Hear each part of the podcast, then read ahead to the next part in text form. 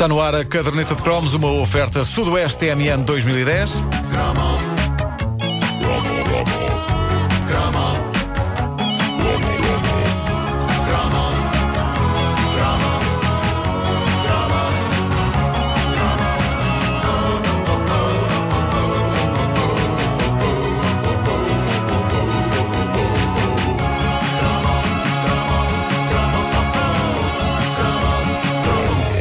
Há coisas que desapareceram das nossas vidas de uma forma muito assertiva e muito marcada. As bombocas, por exemplo. Eu lembro-me que uh, foi uma coisa de haver um dia nas lojas e no dia a seguir adeus. Uhum. Acabaram-se as bombocas. Mas outras coisas deliciosas que tínhamos como certas tiveram um fim muito mais esbatido e dissimulado como que desapareceram em fade. Uh, meus amigos, eu, eu, levei anos, anos da minha vida para me perceber que um dos uh, chocolates favoritos dos jovens dos anos 80 tinha desaparecido para aparentemente não mais voltar. E na verdade, só agora passados estes anos e graças à página oficial da Caderneta de Cromos no Facebook, é que eu dou por mim a fazer o luto dessa guloseima lendária que dava pelo nome de Zaini Crispy. Que maravilha, pá, que maravilha. Vocês não imaginam a quantidade de pessoas que há vários meses me pede para fazer um cromo sobre o Zaini Crispy e que fala dele com o mesmo tipo de lamento com que se fala de um ente querido que não se vê há anos. E é bem verdade, eu não sei que mística era aquela do Zaini Crispy, mas estamos a falar de um chocolate de arroz estufado. Não é estufado, é tufado. Tufado. Uh, que se destacava dos demais. E, e o, e o que há mais aí é chocolate de arroz tufado. Sim, é os, mas, os chocolates uh, que tratam o fado por tu. Sim, lá está. Gostam de Maria da Fé. Sim. Os chocolates gostam de Maria da Fé. Mas eh, este do Zaini Crispy destacava-se dos demais, talvez por, por ter sido o primeiro chocolate de arroz tufado que muitos de nós experimentámos na vida. Muito antes de Toffee Crisps, muito antes de Crunch isto plural é tramado. O Zaini Crispy foi uma espécie de pioneiro da tufagem do arroz, que é uma coisa que eu nem sei bem o que é. Também não. Eu como é que se tufa? É, não sei. Eu não sei como é que se tufa. Pegas no arroz e tiras à parede. Tu não sabes como é que se tufa? Eu não sei como é que se tufa, mas essa teoria não é má. Pega-se no arroz, tufa. Já está. Depois mete o chocolate por cima. Era muito bom. Eu tenho dúvidas porque, eh, sobre uh, a cor da embalagem, porque ou era cor de laranja ou era encarnada. Cor de laranja era o Toffee Crisp. Eu, eu, eu, acho que sempre foi o Toffee Crisp cor de laranja. Uh, o, o, o Zeni Crisp era vermelho. Não, havia vermelho e havia cor de laranja. Achas? Mas era muito. Pelo menos no celeiro da Figueirinha era assim. Isso era onde? Na Sofala? Era em frente à Praça da Sofala. Tive várias épocas, ou celeiro da, da Figueirinha ou Sendas. Pá, que nomes maravilhosos. sendas. Que nomes já sei, maravilhosos já sei como é que faz o arroz. Já como é que se faz? É com efeito de estufa. Ah! Estiveste todo este tempo a pensar. Não, já, já tinha pensado. Traca, traca, traca, traca, traca, traca. Tiveste, tiveste a, a, a acabar. Só. Esperaste que acabasse este divertido banter, como dizem os ingleses. Bom, um, mas de facto o Zaini Crispy foi um pioneiro da tufagem. Foi o chocolate que veio à frente, arriscando a ideia maluca de servir à petizada dos anos 80 arroz lá dentro é de homem propor uma ideia destas. Para um petis, arroz é uma coisa branca e chata que se come porque sim, a acompanhar bife. De repente, tentar convencer a juventude de que é fixe comer arroz dentro do chocolate é como tentar convencer a juventude de que é fixe comer um chupa-chupa de espinafre. é. Eu recordo aqui que o arroz, na, na, nossa infância, era o protagonista da variedade de Nestum que se dava às pessoas doentinhas. É verdade. Nenhuma criança, no seu perfeito juízo e num estado de saúde normal, apontaria à caixa de Nestum arroz no supermercado pedindo: Mamãe, mamãe, adquire, adquire. Sobretudo utilizando essa palavra. palavra sim, sim, sim, sim, Eu usava, eu usava.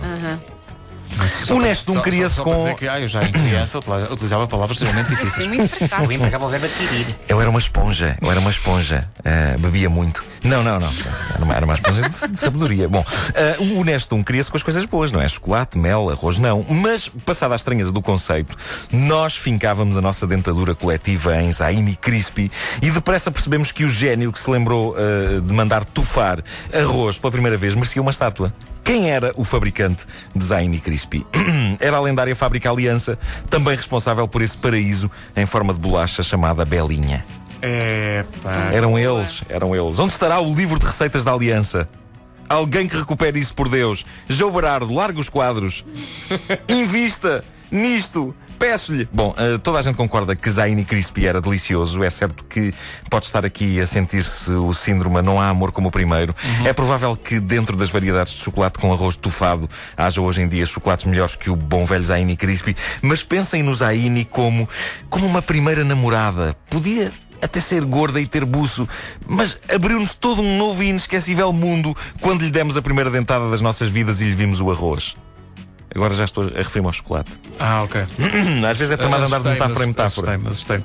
Era muito, muito, muito bom. Muito bom. Era muito bom. Todos estes anos e milhares de Zaini Crispies depois, eh, eu, eu, eu continuo com esta dúvida atroz. É para mim quase tão inquietante como o que é que havia antes do universo daquela história Mas do Big que Bang. dúvida é essa? Co- Como é que se tufa? É como, Ah, é, que como é que se tufa? Eu, tufa? eu insisto, como é que se tufa?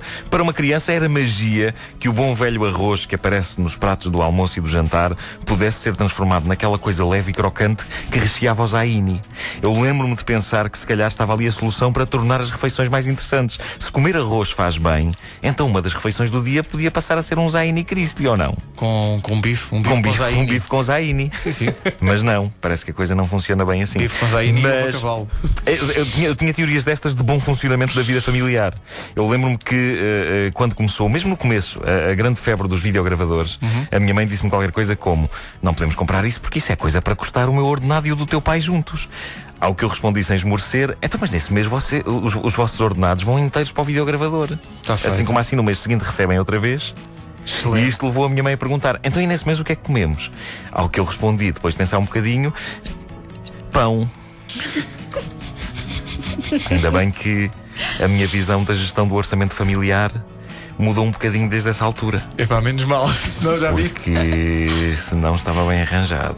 Mas tu fazes bem em pedir a recuperação das receitas da Aliança, da a Fábrica Aliança, não é? Sim, sim, sim, Pá, sim. Porque eu, eu- mas eu, olha, nesse, nessa proposta de regime alimentar alternativo, eu propunha que houvesse refeições que seriam compostas por dois produtos da Aliança, que era Zaini e Belinhas. Só. E- Então não era bom.